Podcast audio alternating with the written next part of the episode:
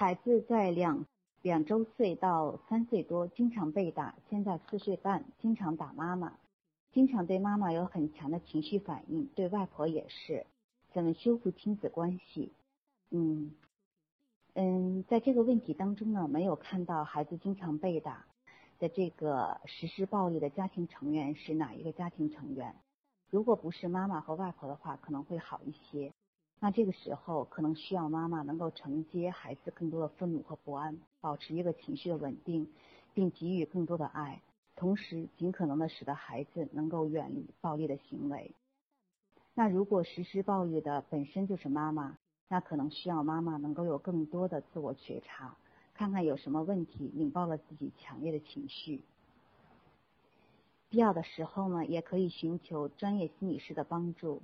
同时，请父亲更多的进入到母亲和孩子的关系当中，避免孩子受到更多的伤害。那在这个过程当中，父亲也可以给予更多的支持给到妻子。那这个前提呢，也是父亲的功能要相对比较好。第二个问题，孩子现在两岁半了，当孩子九个月的时候，爸爸妈妈当着孩子的面爆发了非常严重的争吵，把孩子放在地上，并且妈妈还踢了孩子一脚。孩子目睹了整个过程，吓哭到失声，并且没有人抱孩子。孩子一岁半到两岁，妈妈抑郁，和孩子不亲近。孩子一岁半直到两岁半出现怕小朋友、社交退缩、逃避、不和小朋友玩的问题，请问孩子的这种创伤能否被疗愈？怎样疗愈？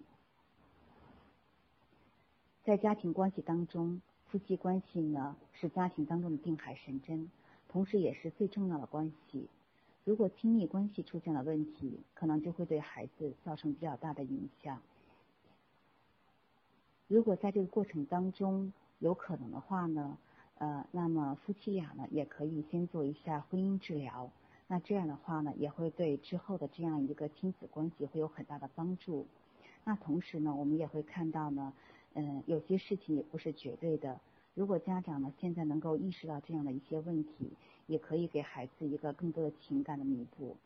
如果在三岁前，孩子呢有了一些创伤的经历。那这个时候呢，如果我们家长意识到了，我们呢也可以呢给到孩子呢一个更多的宽厚的爱，他自然呢也会从中获得疗愈。如果父母没有能力做到这一点，也可以请家中的其他成员来帮助自己。在这个过程当中，可能孩子也会获得良好的心理体验，这些美好的感受都会帮助他来应对之后可能会遇到了一些困难的时刻。那我们会说，对于孩子来说，他的生命当中最重要的抚养者呢，就是父亲和母亲。但是如果父亲和母亲不具备这样一个功能，他能够呢在抚养的过程当中遇到一个稳定的其他的重要的抚养者，这个在一定程度上是可以很大的呃程度上是可以弥补这样一个缺失的。那会有这样的一个故事。嗯，就是一个女孩呢，她在生下来呢一个多月的时候，就会送到了呃一个保姆的家中，因为她的母亲生下来呢就没有奶，不能够喂养她。那这个保姆呢对她非常的好，在喂养的这个过程当中，跟孩子有很多好的互动。当孩子一周岁之后呢，被接回来，那这个时候呢，父母又为他找了另外的一对保姆。那这找的这个保姆的话呢？是一对中年的夫妇，他的家中没有孩子，因此也对这个孩子非常的好。嗯，那我们就会看到呢，在这个孩子的成长过程当中，其实是会有很多创伤的。但是很幸运的是，当他呢在这样一个呢不断分离，那被其他养育者来养育的过程当中呢，都遇到了一个稳定的、重要的抚养人。那么这个稳定的、重要的抚养人，在同孩子的互动当中。给予了孩子呢很多呢好的感受，那同时呢也帮助这个孩子呢能够呢较为顺利的成长。第三个问题，魏老师你好，我的产假即将结束，可是宝宝尚未断奶，我一直立志做一头好奶牛、好妈妈、好伙伴，可是面对朝九晚五的工作和年纪尚幼的孩子，我该如何平衡？我的工作是否会对孩子的身心造成不可逆的影响？该如何做到既能保证工作，又能满足孩子的需求呢？确实呢，这是一个嗯比较矛盾的一个生活状态和工作状态。那现在的女性呢是没有办法可以做到有更多的时间呢在产后来陪伴孩子。我们会说有这样的陪伴呢，对于孩子来说呢确实非常的重要。有的时候呢也会开玩笑说，如果有机会呢，能够在政协提议的话呢，就要提议。给所有女性三年的产假啊，这对于一个女性一个家庭来说是很重要，甚至对一个民族也是很重要的。但是呢，现实的情况就是呢，如果我们的现实条件不可以，也可以采用一些其他的方式，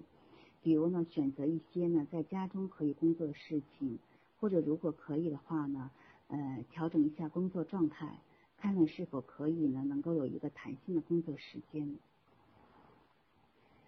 那如果这些都不可以，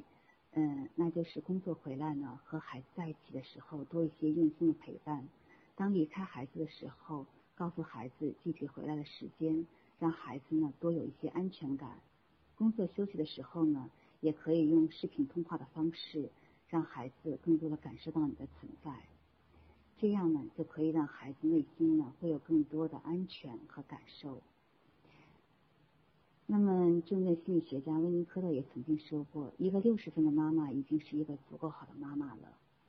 我们没有办法，也不需要做一个完美的妈妈。同时呢，也请相信，孩子他是一个有着内在生命力和潜能的生命。当他有了基本的生存条件之后，自然就会开始一个美丽的绽放的过程。第四个问题。我们可以怎样判断孩子在前三年有没有留下重大的心理创伤？如果孩子前三年不幸留下了重大心理创伤，我们父母可以做些什么来补救？嗯，那如果父母在孩子的三岁前能够做到有质量的陪伴和无条件的爱，就可以避免孩子有重大的心理创伤出现。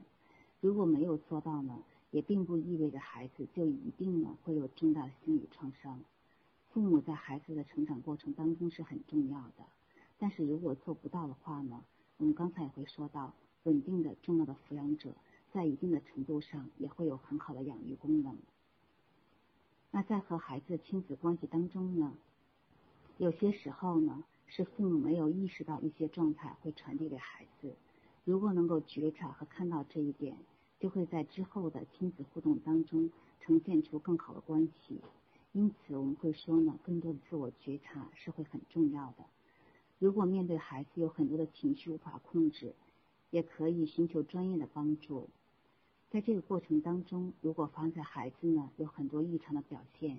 也可以通过儿童治疗师或者家庭治疗来缓解之前出现的问题，从而更好的走过这个相对困难的阶段。第五个问题，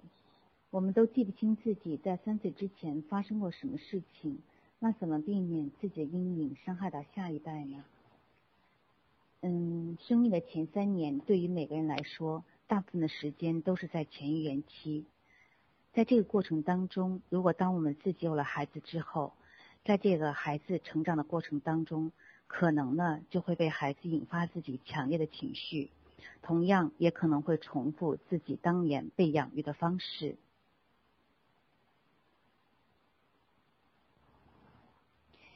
比如一个妈妈，当她在一岁的时候被送到其他的亲戚家寄养，也许当她自己有了孩子之后，在孩子一岁走的时候，也会无意的创造这样一个条件，把孩子送到其他的地方。